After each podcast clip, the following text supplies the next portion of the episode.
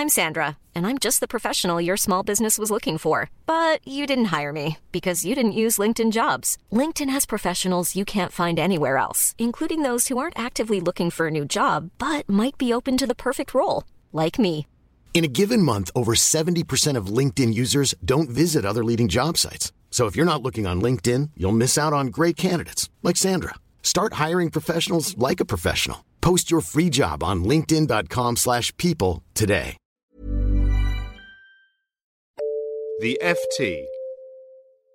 The FT Arts Podcast is brought to you by Vacheron Constantin. Hello, I'm Ludovic Hunter Tilney. This is the latest in our series, The Life of a Song. Fifty years ago, the man who coined the phrase special relationship died. Winston Churchill was 90 and had lived long enough to witness pop music realise the ties he argued for between Britain and the United States. 1965 marked the second year of the British invasion of the US charts. On January the 23rd, one day before Churchill's death, Petula Clark notched up the 10th British invasion number one with Downtown, almost exactly a year after the Beatles' I Want to Hold Your Hand. Clark was the first British woman to top the US charts since Vera Lynn with Auf Wiedersehen Sweetheart in 1952. Light so much brighter there. You can forget all your troubles, forget all your cares. So go downtown, where all the lights are bright. Downtown, waiting for you tonight. Downtown. Downtown is a perfect example of Anglo Americana. It was written by the London based songwriter and producer Tony Hatch after visiting New York. The lyrics describe a lonely wanderer finding solace in the noise of Manhattan's streets. Bright orchestral pop gives the bustle an enchanting swing, until at the end a wild trumpet solo muscles in like a young tough from West Side Story. Among the crack musicians was a young Jimmy Page, later of Led Zeppelin, at the time a session guitarist. Hatch meant to offer the song to an American group, the Drifters. But Clark, a former child star whose career had stalled, pounced when he played her an unfinished version.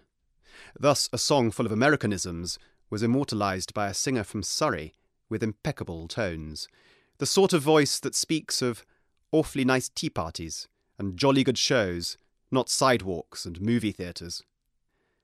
The British invasion habituated American listeners to pop songs sung in the accents of the old country, but even at the height of the influx, Clark's Englishness was pronounced.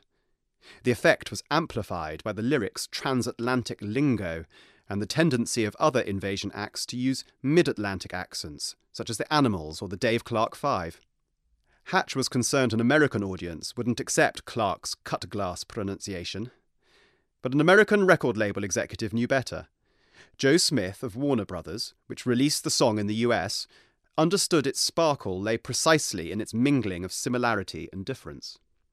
Hatch's inexpert grasp of American urban terminology, for instance, meant the song should really be called Midtown, the actual location of the neon signs and movie theatres it lauds. The song re established Clark as one of the UK's biggest singing stars. Covers followed almost instantly, as with the identikit version on Sandie Shaw's debut album a month later. Frank Sinatra attempted a breezy interpretation in 1966 when he was trying to keep up with the new pop generation, but he badly misjudged the song by treating it as a joke.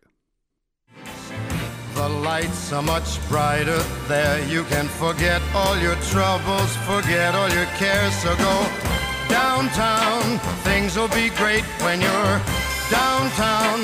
No finer place for sure. Glenn Gould was more respectful in 1967 when he published a dense musicological essay in praise of Petula Clark.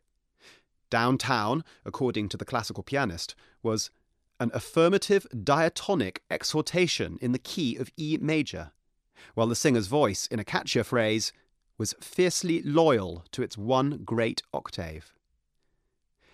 The song has continued to bounce back and forth across the Atlantic, as when Dolly Parton turned it into splashy Nashville pop in 1984, but it has resonance outside the Anglosphere too.